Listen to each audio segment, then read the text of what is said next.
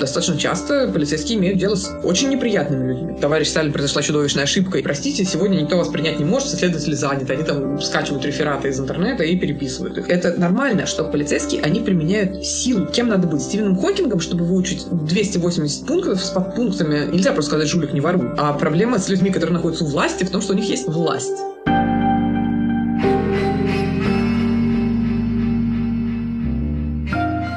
Привет! Это подкаст русской службы The Moscow Times после Путина. Здесь мы будем говорить с аналитиками и экспертами о том, что не так с путинской Россией и как нужно будет реформировать нашу страну после неминуемого конца нынешнего политического режима. Сегодня мы поговорим о том, что делать с силовиками и правоохранительными органами. Гости нашего выпуска Анастасия Гарина, бывшая глава Московского отделения Комитета против пыток, а также исполнительный директор правозащитного центра «Мемориал», который недавно снова начал работу за границей после того, как в России суд принял решение о его ликвидации. Какие проблемы есть сейчас в российской правоохранительной системе? Какие из них можно назвать базовыми? То есть теми, за которые цепляются все остальные, без исправления которых ничего дальше не получится. Ну, мне кажется, здесь я буду немножечко работать э, по принципу «Карфаген должен быть разрушен». Не просто в российской правоохранительной системе, а вообще мне кажется, что одна из главных проблем России сейчас – это желание заметать проблемы под ковер. А у нас очень плохо сейчас э, вот даже с этим пунктом. Это поведение, ну, знаешь, вот как э, у стайных животных, например, у собак есть такая штука, что эм, надо не признавать э, до последнего, допустим, если собака болеет, вот, и она находится в стае в этой природе, в дикой, она не демонстрирует то, что у нее что-то где-то болит, она старается это скрыть, потому что слабая особь, она уязвима. Ее, во-первых, и сородичи не будут ей помогать, а сожрут ее. Во-вторых, она для врагов максимально уязвимая и э, пытаются делать вид, что все нормально до последнего. Это не очень хорошо в человеческих сообществах, потому что у человеческих сообществ у них гораздо больше возможности помочь и, и справиться с чем-то, чем, в, чем у животных. Здесь важно, что это такое чисто политическое решение. В стране существует большое количество независимых докладов, э, аналитики какой-то. Очень много сигналов подается. Не обязательно это какие-то институции, которые не нравятся российскому государству. Просто ну, люди с места пишут э, просьбы, там, э, товарищ Сталин, произошла чудовищная ошибка, и этих заявлений-то создается огромное количество. То есть сейчас у российского государства есть вся та информация, которые необходимы для того, чтобы признать, что проблема есть. Просто нет на это политической воли. Я много лет бьюсь тем, что российское общество, российские государства, в первую очередь, общество еще по-разному, вот государство не хочет признавать проблемы, не хочет признавать ошибки, не хочет признавать, что у него что-то не идеально. И, конечно, мы тогда не переходим к пункту номер два – решение проблемы. Потому что если проблемы нет, то значит и решать здесь, в общем, нечего. Ну, а, конечно, проблемы есть. Второе, если говорить именно про проблемы в правоохранительной системе, ну, мне кажется, мы об этом будем еще чуть-чуть говорить ниже, но это ее неэффективность. Это, мне кажется, я хочу не уходить в какие-то частности, а прям максимально масштабно обозначить прям вот основное. Основная проблема правоохранительной системы в России в том, что правоохранительная система в России не справляется со своими функциями. Правоохранительная система – это то, что должно ну, хранить порядок, да, то есть восстанавливать э, какое-то такое положение в обществе, которое общество считает приемлемым. При, превентивно предотвращать какие-то проявления э, преступления, э, при, причинения, ну, прям вот говорим максимально просто, да, чтобы ну, людям, не, не, другие люди не делали людям плохо, да, чтобы можно было, если какое-то что-то произошло, э, неприятное событие, чтобы можно было обратиться за помощью, чтобы э, эту помощь оказали, э, чтобы был какой-то институт, которому люди доверяют и э, обращаются. Правоохранительная система в России не выполняет эти функции. То есть э, нет доверия, например, правоохранительной системе у людей. Почему такое сложилось? Почему? Ну, а по всем опросам это же не, не только какие-то иногенские опросы. Это вполне официальные опросы. Нет доверия к, э, к полиции, например. Людей спрашивают, и люди не доверяют полиции. Люди не хотят обращаться в полицию. Люди не считают, что полиция им поможет. Почему же такое происходит? Это люди у нас какие-то неправильные. И ответы, которые даются сейчас, ну вот, а давайте там, не знаю, повышать информированность о том, какая у нас полиция молодец. Ну так э, вы можете, конечно, написать что угодно в официальных отчетах или там на сайте, или какой-нибудь форум создать, на котором вы расскажете, какая полиция молодец. Но если люди сталкиваются с тем, что полиция не помогает им решать проблемы, полиция достаточно часто задерживает тех людей, которые не являются э, теми, кто совершил преступление. То есть они не борются с преступностью, она борется за показатели. Ну так нормально делайте, нормально будет. Что еще? Что у нас э, огромное количество совершаемых преступлений, что у нас рецидив преступлений огромный. И здесь уже надо разбирать. То есть мы выделяем проблему, почему у нас такой э, большой рецидив. Почему люди, которые были привлечены уже к ответственности, у нас снова и снова совершают преступления? Проблема? Проблема. Но когда мы начинаем э, рассматривать, какие пути решения этой проблемы, они не все такие очевидные. Первое, это, конечно, то, что у нас совершенно неэффективная система исполнения наказаний. Когда человек привлекает к ответственности, ну, единственное, что делает наша э, система наказаний, это наказывает его, собственно. То есть вот эти вот, чтобы человек пострадал за то, что он э, совершил как какой-то неблаговидный поступок она не помогает предотвратить это в дальнейшем у нее там много, на самом деле, функций, то кроме именно карательной такой функции. Но карательная функция единственная, которая есть у нас э, система исполнения наказаний. Опять-таки, а причины-то какие преступности? А причины они могут быть очень разные. И крайне редко причиной преступности является то, что вот просто какие-то люди, они очень подлые. Нет, причина преступности – это бедность, это неблагоприятная социальная среда, в которой люди находятся, это отсутствие перспектив, это отсутствие возможности заработать деньги, например, каким-либо еще другим путем, кроме преступного. Это то, что ведет э, вот опять-таки к увеличению преступности. Это что, решается, как после того, как человека посадили в тюрьму, он что, э, стал лучше, э, что были предприняты какие-то действия в России для того, чтобы этому человеку по выходе он больше не совершал преступления? Нет. Единственное, что, что после того, как он выйдет, станет еще хуже у него возможность заработать непреступным путем. Почему? Потому что его еще никуда на работу не возьмут. У него судимость теперь есть и регулярно там, а давайте еще таксистами запретим работать судимым людям. Простите, а кем вы им разрешите работать? Может, хватит запрещать это все? Ну, создавать какие-то рабочие места. Как, как вы представляете, они не будут совершать преступления? Это первое. А второе, почему у нас, ну, то есть у нас рецидив 80% по некоторым подсчетам, а, допустим, в Норвегии 20%. Почему вот в Норвегии 20, а в России 80%? Люди вот в Норвегии хорошие, а в России плохие. Нет, это не так. Проблема именно в том, что система, она не, не помогает вот бороться с этими рецидивами. А второй пункт – это работа полицейских, то есть когда полицейские, у них совершено в районе какое-то преступление, они кого проверяют? Ранее судимых. И просто берут всех ранее судимых и смотрят, кого они назначат ответственным за это преступление. Реальные преступники не ищутся. Вот, берутся ранее судимые, и у них там следующая, следующая, следующая отсидка. Это тоже в статистику рецидивов попадает. То есть очень, очень много факторов, э, которые в одну проблему вливаются. И, конечно, ну, приходится решать это все комплексно. И если начать признавать эти проблемы, получается, что у нас все как карточный домик. То есть, э, ну, мы вернулись в России в ту точку, когда мы просто берем э, советские анекдоты брежневского периода и меняем фамилию Брежнев там на фамилию Путин, меняем политбюро там, допустим, на Госдуму. И если это анекдот не про брежневские брови, то серьезно, по-прежнему очень смешно. Мы стараемся не упустить ни одной ошибки из тех, которые допускал поздний Советский Союз. Поэтому, да, начав признавать проблемы, нам придется признать, что их у нас очень много. А, но это необходимый пункт, это нужно начать делать. Признавать наличие проблем. Ты сейчас сказала про проблемы в части исполнения законов, а есть ли проблемы в самих законах? Или с ними все в порядке, просто они плохо исполняются?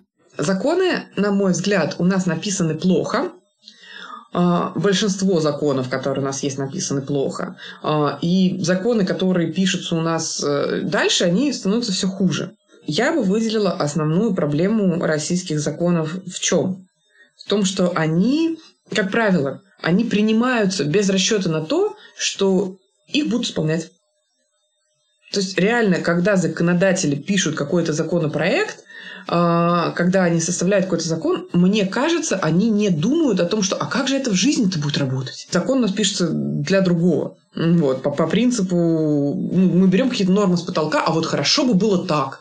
И, э, ну, с точки зрения законодателей, вот хорошо бы было так. Это переносится на бумагу, и это не поможет нам приблизиться к той картине, которую законодатели туда закладывали. Ну, не знаю, на бумаге мы всегда можем отменить закон э, всемирного тяготения, сказать там, что это навязанный нам Западом стереотип, чуждый русскому духу, там, ну, как у нас это последнее время обосновывается, и вот там отменить действие закона всемирного тяготения на, на территории Российской Федерации. Прости, он от этого действия на территории Российской Федерации не перестанет. И э, если, не знаю, из окна, допустим, Госдумы а, допустим, выкинуть, допустим, куль с дерьмом, простите, то он упадет на головы сограждан, потому что закон всемирного тяготения действует. И парить по воздуху в сторону враждебного Запада он не станет, несмотря на то, что именно это парламентарии велели ему делать в своем прекрасном законе. Мы отрицаем наличие огромного количества вещей, которые а, нуждаются в регулировании. Мы отрицаем наличие, я не знаю, домашнего насилия. Мы отрицаем а, системность пыток в ОВД и в тюрьмах.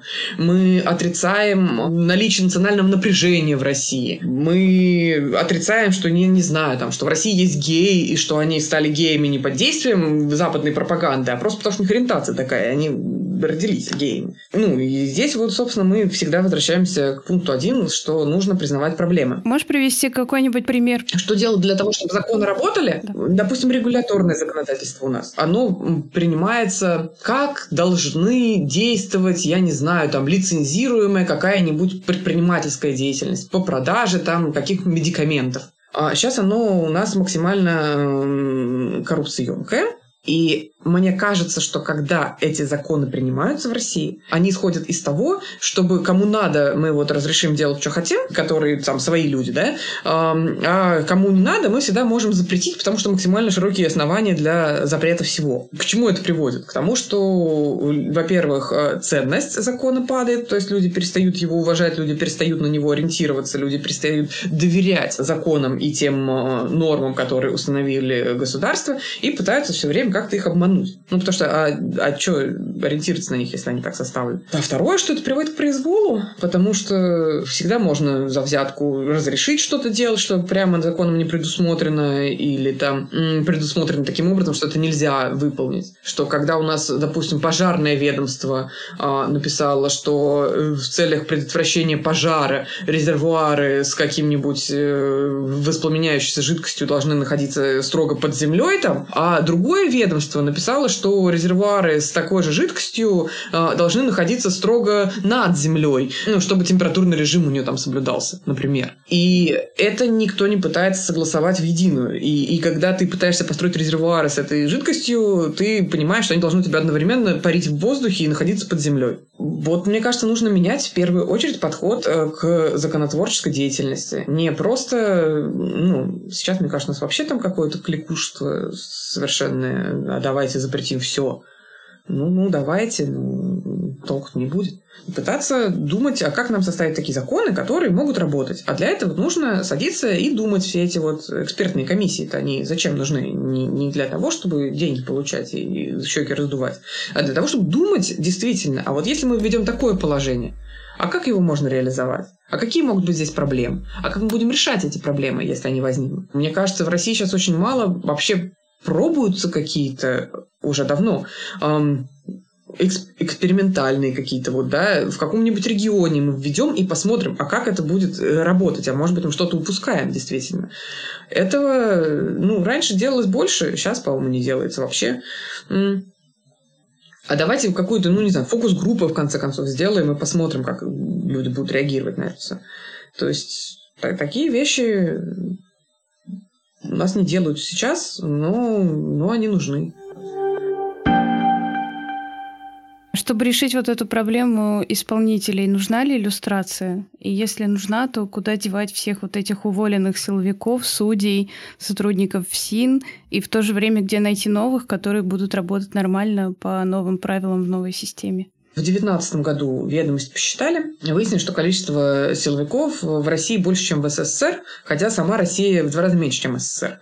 То есть примерно 6% трудоспособного населения на 2019 год э, является силовиками. Это 4,5 миллиона человек. С тех пор их количество выросло.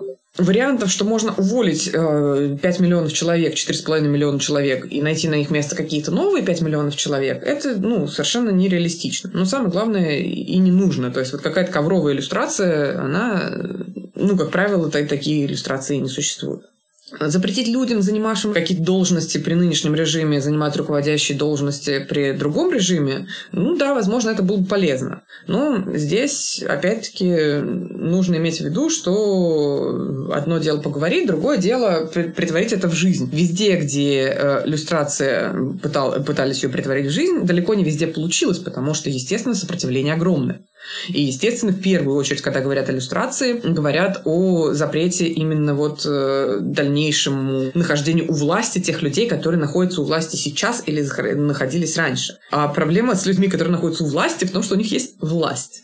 А, то есть у них очень много механизмов давления, противодействия этому. И иллюстрация — это очень сложный процесс. В России, допустим, ее пытались вводить, да, ну, все мы помним историю Галины Старовойтовой. Люди, которые этому всему сопротивляются, и люди, которые сейчас имеют эту власть, они никуда не денутся. В России будут по-прежнему существовать, и нужно учитывать то, что они по-прежнему будут нашими соотечественниками, то, что мы по-прежнему будем составлять с ними одно единое общество. И просто сказать им, все, теперь мы запрещаем вам быть и ничего не предлагаем взамен – вероятно, приведет к сильному сопротивлению со стороны этих людей. И ну, нужно думать, а что будет, а как это сделать так, чтобы преодолеть это сопротивление, какие компромиссы придется пойти, чтобы ну, хоть какой-то иллюстрационный процесс э, у нас был. А что касается каких-то низовых должностей, ну, грубо говоря, работал человек ППСником в поселке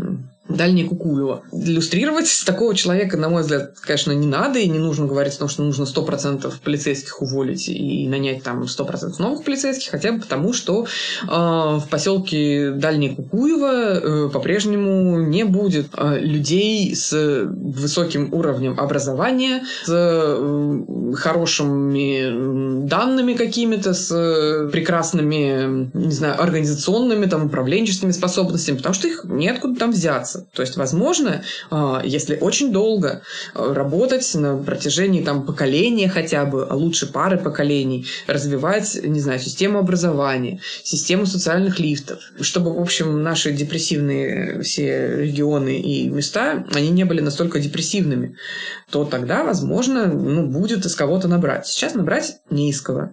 Поэтому придется работать с теми людьми, которые есть. И просто проблема в том, что, опять-таки, надо работать с ними. Не надо ждать, что каким-то божественным промыслом, проведением эти люди а, сами поймут, как работать хорошо. И станут вот э, просто потому, что мы поменяли Путина на не Путина, вот, что они стали какими-то классными специалистами. Этому нужно учить. И учить нужно тех людей, которые есть не каких-то других прекрасных из страны эльфов, а, а ну вот не всегда очень прекрасных людей, не все из которых вызывают, наверное, а, э, симпатию.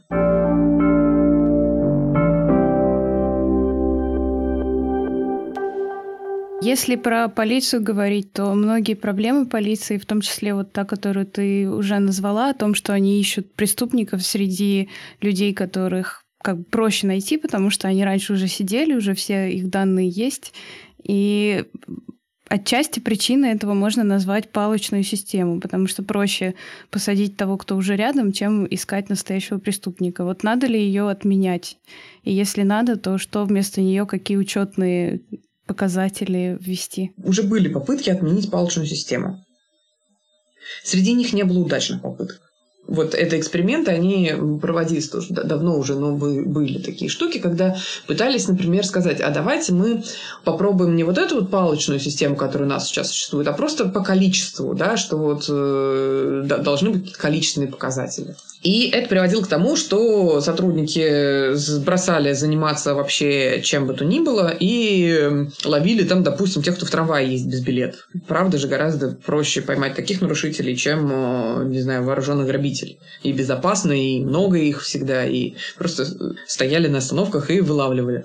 Это тоже не очень помогает. Если мы говорим о том, что а давайте мы вообще отменим эту безумную бюрократию, э, то, к сожалению, сейчас мы получаем э, ну, здесь э, мы упираемся в другую штуку, э, в то, что люди не будут работать за совесть ну, не будут работать, потому что это непорядочно там, и так далее. А, степень эм, профдеформации полицейских, она настолько велика, и сейчас уже настолько велика уже имеющихся полицейских, что вряд ли все вот эти вот там идеи серии «мы не будем вас контролировать, но вы там вот действуете там по своему усмотрению». Да нет, конечно, по своему усмотрению это будет сплошная коррупция у нас сейчас и сплошные злоупотребления. Я думаю, что начать нужно было бы с того, что знаешь, как у нас э, полицейские, ну, как бы, как, как они учатся работать, как их обучают при, применять э, силовые приемы, например, как им объясняют, э, что делать, как делать, э,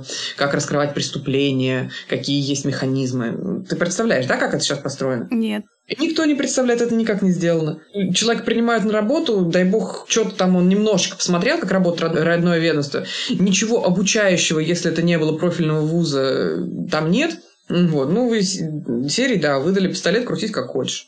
Существующие регулирование деятельности полиции, оно невыполнимое. Например, устав ППС. Понятно, да, патрульно-постовая служба. То есть, это те люди, которые, вот, собственно, низовые сотрудники, которые приезжают на вызовы. Вот, когда вы вызываете полицию, потому что у вас у соседей громкая музыка играет, а приезжают ППСники. Это, как правило, ну, ну действительно, это не, не самое элиты интеллектуальное там общество, то есть люди там, закончившие высшее образование в престижных вузах, стажировавшиеся за границей, там, не знаю, написавшие кандидатскую диссертацию, как правило, вот эти люди, они в ППСники не идут. То есть это люди достаточно простые, э, со средним специальным образованием, молодые, у которых даже особо там жизненного опыта нет, и вот им говорят, давайте вы там будете бороться с преступностью. Устав ППС включает в себя 280 пунктов, 280, я сейчас еще раз перепроверила, которые говорят, как ППСникам действовать в различных ситуациях.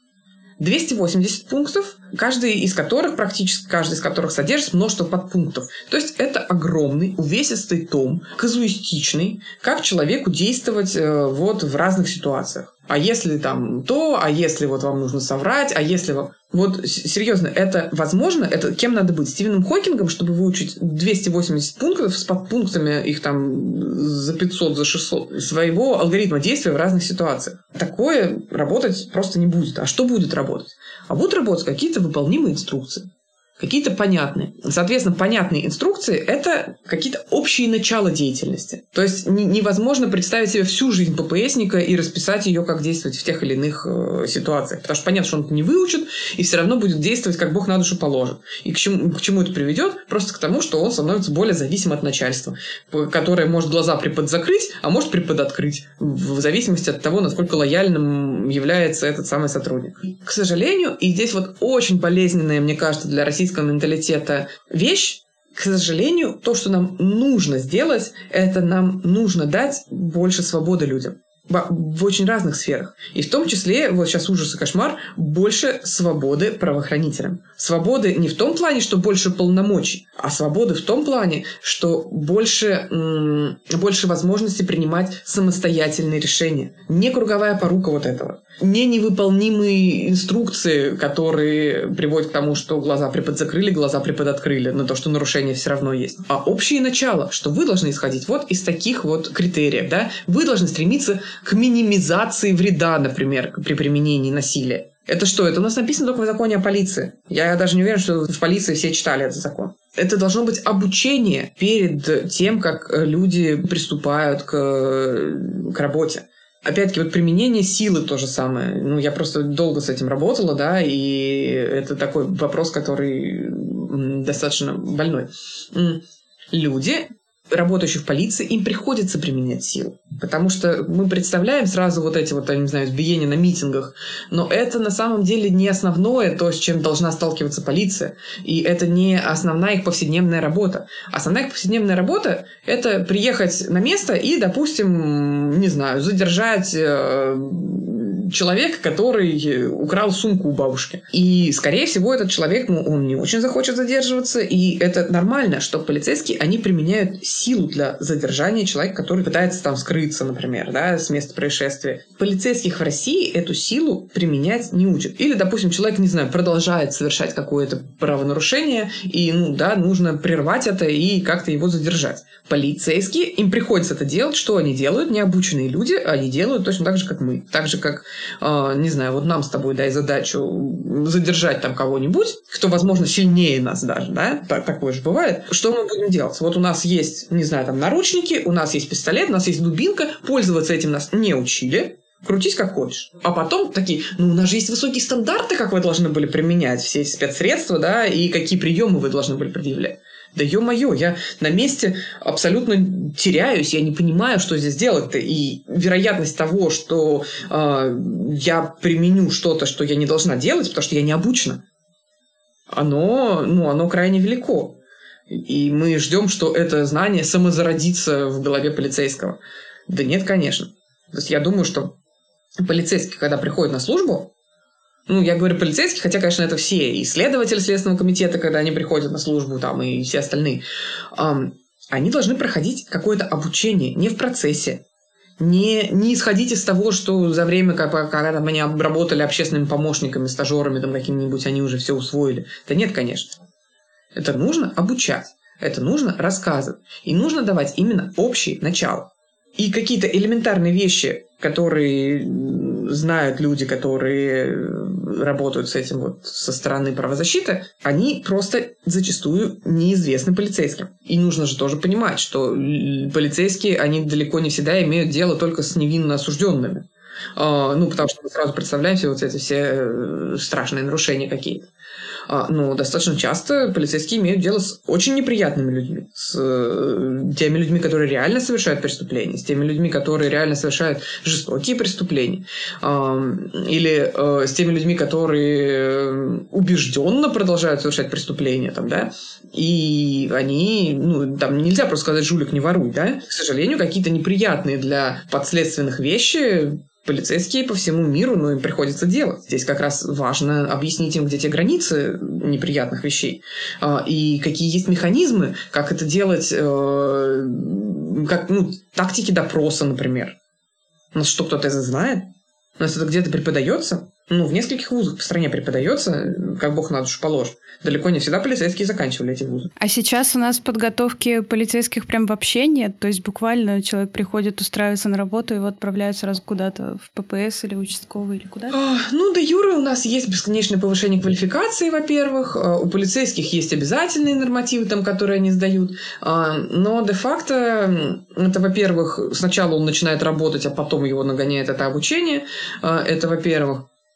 А во-вторых, то, что там преподается, это не совсем то, что, мне кажется, должно бы там преподаваться. То есть это ну, общее такое бла-бла-бла и какие-то э, мало применимые на практике вещи. Ну, надо это, мне кажется, немножко перестроить под то, чтобы под то, чтобы они были более практичные и более применимые. Ну, например, устав ППС, конечно, можно преподавать, но э, ну, он невыполним. Я не знаю, как, как можно его такой принять и надеяться, что его хоть кто-то выполнит. Я, я убеждена, что в России нет ни одного сотрудника ППС, который бы выполнял устав ППС. И не потому, что беда сотрудников в этом, а потому, что беда устава в этом. Он невыполним. Как бороться с пытками? Вот почему не могут сработать какие-то простые методы, вроде повесить везде камеры? И это как раз тоже упирается в предыдущий вопрос по поводу степени свободы. Ты говорила, что с одной стороны не нужно давать э, правоохранителям полную свободу, потому что они не смогут ей правильно распорядиться. С другой стороны, нужна какая-то свобода при наличии базовых правил, что не нужно причинять вред. Вот если это им объяснить, то это поможет справиться с пытками? Или нужно что-то еще сделать? Ну, объяснить это все-таки такое жулик не воруй. Вот. Э, это нужна политическая воля. То есть первое, что нам э, мешает с теми же пытками, это отсутствие политической воли на их искоренение. Для этого, ну и возвращаемся к моему, Карфаген должен быть разрушен. Для этого нужно признать на государственном уровне, что пытки – это проблема. В России сейчас на государственном уровне этого консенсуса нет. Пытки – это проблема. Первое, что мы признаем. Проблема – это системная. Это второе, что мы признаем. Что это не какие-то перегибы на местах, отдельные случаи там, и так далее. Это огромная системная проблема. После того, как мы это признали, э, думаем, что с этим делать. Во-первых, это определенные законодательные изменения, да, ну то есть у нас сейчас нет э, статьи в Уголовном кодексе за пытки. У нас сейчас превышение полномочий с использованием спецсредств. Да? Это, в принципе, это общая статья превышения должностных полномочий. И только вот ее третий пункт, это значит в том числе с использованием спецсредств. Но попадает это все в общую статистику. Такая общая статистика превышения должностных полномочий. Превышение должностных полномочий – это в том числе, я не знаю, там, чиновник, который э, подписал какую-нибудь бумажку, которую он не имел права подписывать, превысил тем самым должностные полномочия. И это э, не знаю, сотрудники, которые пытали несколько дней человека, а он в итоге умер от этих избиений.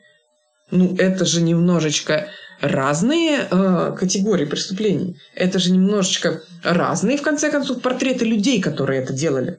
Ну, просто ну, примеряйте на себя. Быть жертвой первого преступления, когда подписали какую-то бумажку, которая там, не знаю, что тебя регулирует. И быть жертвой преступления, когда тебя после долгих пыток убили где-нибудь в подвале. Понятно, что это не, не равноценно. Как минимум, чтобы вести статистику пыток, нужна отдельная статья. Здесь важно еще что политическая воля, она не всегда выливается в только в законы. Политическая воля – это формирование определенной среды, которая является толерантной или, наоборот, нетолерантной к того или иного рода проявлениям. То есть люди очень часто совершают э, какие-то действия не потому, что это запрещено уголовным кодексом или разрешено уголовным кодексом. Люди совершают какие-то действия, потому что, потому что в их коллективе так принято, потому что они понимают, что это вызовет э, социальное одобрение или наоборот это вызовет социальное осуждение. Люди, они социальные такие животные у нас. И это достаточно важно, когда социум ну, не одобряет. И политическая воля, она помимо различных э, юридических механизмов, она может задействовать и вот формирование определенного ну, системы, которая не толерантна к пыткам, она не толерантна к насилию. А сейчас российская система максимально к насилию толерантна. Уже не раз отмечалось, да, что, допустим, домашнее насилие э, вырастает в государственное насилие. Хотя бы потому, что акторы, которые применяют вот это вот насилие, они не знают, как делать по-другому. Когда мы назначаем какого-нибудь, не знаю, участкового в районе, мы назначаем его из местных. К сожалению, у нас много людей, много регионов, много, а, уж тем более каких-то отдельных поселений, да, где люди живут в ужасных условиях. Пока там Россия стоит в колен, у нас э, люди гибнут в деревянных сортирах, просто провалившись. Что люди там видели, кроме нищеты, бесправия и жестокости? Ничего. Что они могут воспроизвести, если не дать им другую модель поведения? Это то же самое. Как работать? Ну, надо давать какие-то вот эти вот самые штуки. И объяснять э, человеку, который, не знаю, которого всю жизнь там в детстве била мама, потом там пьяный отчим, а потом он сам стал сильнее отчима и теперь бьет его. Э, вот. И когда он приходит на работу в полицию, и ему говорят, а теперь ты должен расследовать преступления, не говорят как. Как он будет их расследовать? Ну, крайне вероятно, что он будет бить подозреваемых всех. Этому нужно учить. И в том числе это нужно, для него будет просто новая информация, если ему дать о том, что, уважаемый сотрудник, ты можешь расследовать без пыток. Ты, людей можно не бить. К сожалению, это действительно информация, которая может быть для многих новая. Ее нужно давать. Ее нужно, более того, не просто там как, как опцию такую необязательную. Ее нужно прям учить, это прям нужно настаивать. Это нужно разрабатывать, на мой взгляд, определенные обучающие программы, которые бы помогали ну, вот, сотрудникам применять какие-то другие методы. Ну, опять-таки, сложно же придумать самому чего-то с нуля. А, но человечество тоже наработало огромный опыт криминологии, криминалистики. То есть это развивается, и то, и другое активно развивается с 19 века, и в общем и целом, ну, 200 лет уже. Не нужно каждому изобретать велосипед заново, нужно просто рассказать, как устроен велосипед. Это тоже задача государства. То есть это не, не только запретительные какие-то законы, но и это вот такие вот разработки методик, а как научить людей по-другому, а какие методики в принципе есть, а как, а, ну, вот такое. И плюс это формирование, конечно, нетерпимости к насилию в любом проявлении.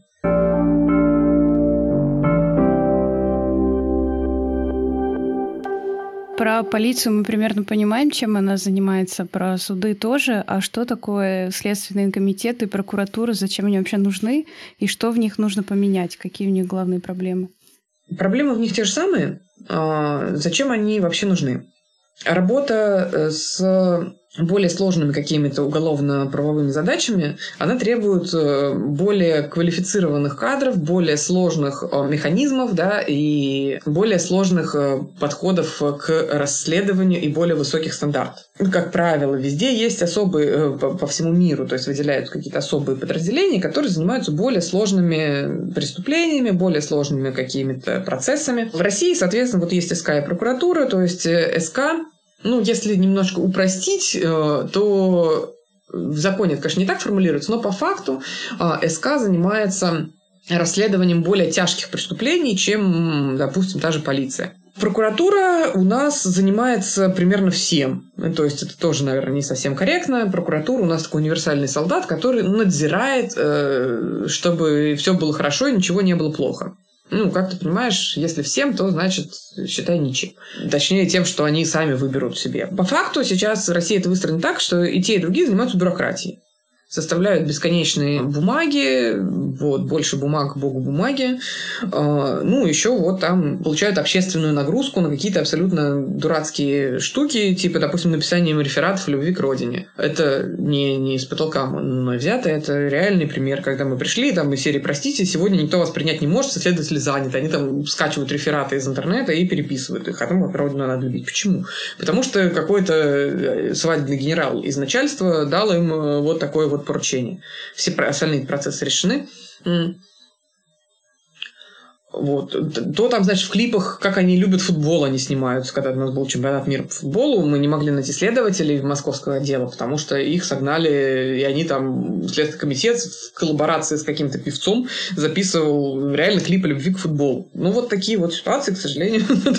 Я бы сказала, что это какие-то отдельные, конечно, но я не могу так сказать, потому что это не отдельные, это достаточно часто получается какая-то непонятная нагрузка. То есть они, получается, сами не знают, чем они занимаются. Может быть, их тогда надо просто отменить, закрыть или... Нет, нет, они знают, чем они занимаются. Я просто к тому, что э, их основная функция, она максимально, на мой взгляд, усложнена тем, что э, контроль, еще больше контроля, еще больше контроля. Отчитывайтесь по этому, отчитывайтесь по этому, отчитывайтесь по этому. Э, не смейте принимать никакие решения без того, чтобы согласовать это со всей цепочкой начальства вплоть там до самых верхов. Давайте забюрократизируем еще вот этот вот момент. Как составлять такие документы? Давайте вот вы потратите время еще на изучение новой инструкции о том, как нам и соблюдать старую инструкцию. Список инструкций главка в Следственном комитете, да даже за год он составляет вот этот вот здоровый скоросшиватель, такую папку А4, а, полностью забитую, которую следователи должны изучить э, в свободное от работы время и все их соблюдать. При этом большинство этих инструкций, они направлены на решение абсолютно бессмысленных вопросов, несущностных. То есть сущностные вопросы нужно решать на свой страх и риск, и, скорее всего, как Бог на душу положит. А зато вот вопросы, каким шрифтом писать тексты в суд, вот это вот у нас все отрегулировано очень хорошо. И не дай Бог отступить от этого. Ну, то есть, э, опять-таки, попытка вместо реальных задач решать какие-то дурацкие задачи. А реальные задачи, опять-таки, исследователи, я так понимаю, что это характерно не для всех регионов, но, например, для Москвы это очень характерно. Следователи супер загружены. Количество дел и материалов, которые находятся в производстве одного следователя, оно сильно превышает э, количество э, дел и материалов, которые может сделать человек, даже если он работает 24 часа в сутки за месяц, без выходных. К чему это приводит? К тому, что, естественно, задачи выполняются не все. А какие задачи выполняются? А те задачи, которые нравятся начальству. А начальству нравятся далеко не всегда те задачи, которые стоят пред, э, пред обществом. И огромное количество... А если пример какой-то привести, то получается, что у него, допустим, есть два дела. Одно найти какого-нибудь маньяка, а другое, которое нравится начальству, это какое? А, который нравится начальству, это зависит от того, какой план спустили, каких дел давно не было, а, или какие дела нужны там для, для показателей, какие можно быстрее сделать. А, дела, опять-таки, дела, в которых есть уже подозреваемый, это более срочные, более приоритетные дела, чем дела, где еще нет подозреваемого. Дела, которые, которые проще доказывать. Очень много есть э, штук. Например, э, отдельная проблема, которую вот я бы выделила, это ужасающая ксенофобия среди силовиков. И там, где силовикам не нравится, вызывает антипатию фигурант этого дела. А, соответственно, они либо расследуются быстрее, а, если это подозреваемые обвиняемые не нравятся, либо, наоборот, спускаются на тормозах, если потерпевшие не нравятся. Конечно, они так это не формулируют, конечно, они убеждены, что это они очень часто справедливо так распределяют. А, например, страшная исламофобия в правоохранительных органах. Например, ну, я там прихожу, выдаю заявление о пытках э, от какого-нибудь там Магомедова, например. И мне следователь говорит, и что вы мне принесли? Я такая, ну вот заявление о пытках, вот а мы как сотрудники ОНК, там трали-вали. Он такой, и что, вы говорит, серьезно верите человек с фамилией Магомедов? И это не то, что, не то, что меня удивляет, что я там не ожидала. Я не ожидала, что меня вслух, конечно, об этом скажет. Но так-то я прекрасно вижу, как не хотят расследовать, как не верят э, людям с какими-то кавказскими фами- именами, фамилиями или мигрантам. Ну, им просто не верят. Им не верят, когда они говорят о том, что они невиновны, им не верят, когда они говорят о том, что они э, подверглись пыткам, например, им не верят, когда те говорят, что э, вот это вот там несправедливое какое-то обвинение. При этом не верят а, это вообще не слово, которое должно существовать в лексиконе профессионалов в правоохранительной системе не надо верить. Верить или не верить – это вопрос такой бытовой. Нужно проверять информацию. Не нужно своей внутренней чуйкой какой-то пытаться узнавать. К сожалению, у многих силовиков у нас есть убеждение, что они видят людей насквозь. И, а за счет своей профдеформации они всегда видят в них исключительно низменные мотивы когда, например, у нас э, в комитете, когда я работала, там было дело Фаруху Розова, он э, а, обвинялся в... То есть женщина э, заявила, что он э, применял какие-то насильственные действия сексуального характера к ее малолетней дочери. Полицейские даже не подумали проверить эту информацию. То есть, если есть такое заявление от э, русской женщины, которая здесь живет постоянно, и есть мигрант, который живет в вагончике, который говорит, что он этого не делал, и есть э, малолетняя дочь, которая имеет э, особенность развития и которая даже не может сказать, что-то было или нет, ну, в общем, Фаруху Розову убили в ту же ночь. В отделе полиции его забили до смерти, требуя признаться в том, что эти насильственные действия были. Я не знаю, были ли эти насильственные действия или нет. И никто не знает. И никто уже не узнает никогда. Но это то, вот как это работает. То есть есть э, человек, которому полиция заведомо не доверяет, есть человек, которому полиция заведомо доверяет больше, и э, ну, вот это приводит в том числе к таким вещам. Я вот как раз напоследок хотела тебя спросить, какие были самые ужасные или самые дурацкие истории, с которыми ты сталкивалась. Но сейчас, на самом деле, лучше попрошу рассказать самую дурацкую, потому что ужасную ты уже рассказала одну. Так, дурацкая история, дурацкая история.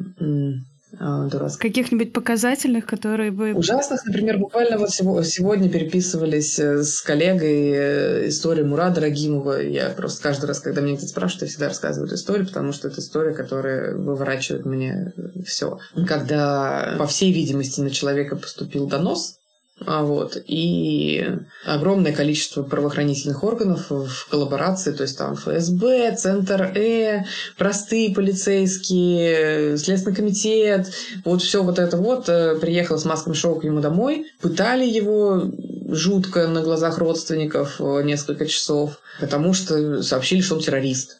И эту информацию, как я понимаю, никто не стал проверять, потому что у меня есть сильное подозрение, что из-за ксенофобии. Если дагестанца обвиняют в том, что он террорист, значит так и есть. Все.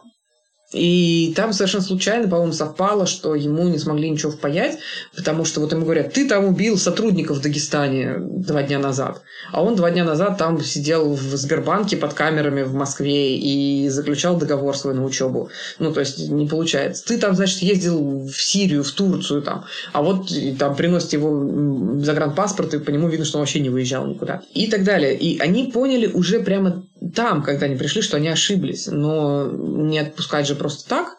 И, в общем, по утверждениям родственникам ему там подкинули наркотики. И всем это... Ну, я, допустим, в это утверждение верю абсолютно, потому что оно подтверждается все, всем, всей совокупностью собранных материалов.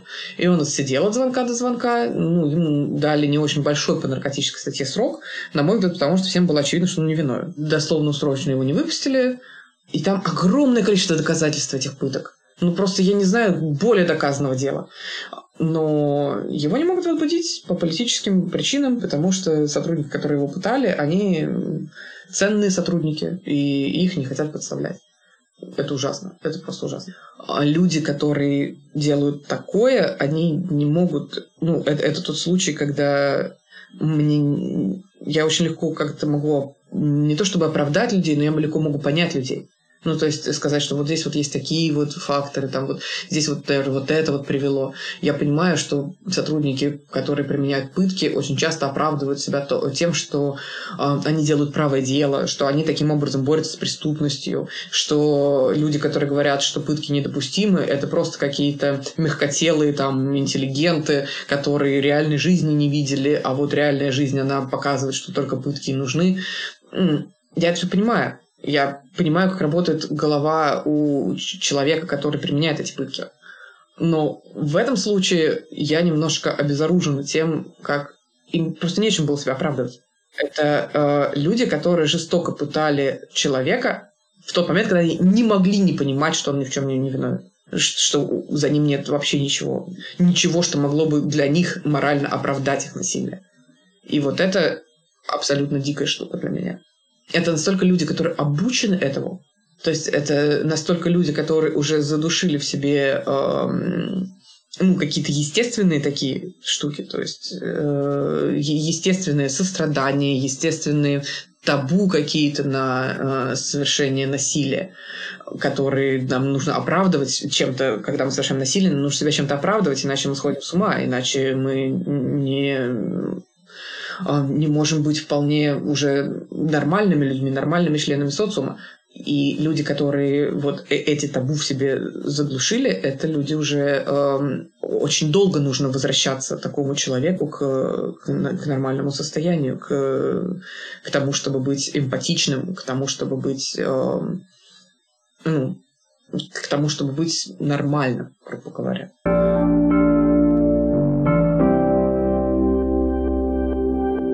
Веришь ли ты в то, что это все реально сможет измениться, и что мы доживем и увидим плоды всех вот этих реформ? Я бы разделила этот вопрос на два пункта. Верю ли я, что это может измениться? Верю. Я более того, я уверена, что это изменится, потому что так или иначе, где-то быстрее, где-то медленнее, а, где-то благодаря каким-то действиям а, организационным со стороны власти, со стороны вот каких-то общественных институтов, где-то вопреки действиям власти, но человечество, оно движется вперед человечество становится более прогрессивным, менее жестоким, да, решает потихоньку какие-то проблемы, которые там раньше существовали, а теперь уже там, в общем, нет. А, вторая часть вопроса, доживем ли мы до этого? А, я не знаю, потому что, конечно, процесс может затянуться в зависимости от того, как, а, как будут складываться факторы. То есть мы будем двигаться вперед и российское общество будет двигаться вперед. Даже если там временное какое-то состоится падение в средневековье, то все равно из этого выбираются. Вопрос о том, насколько, насколько быстро это будет происходить.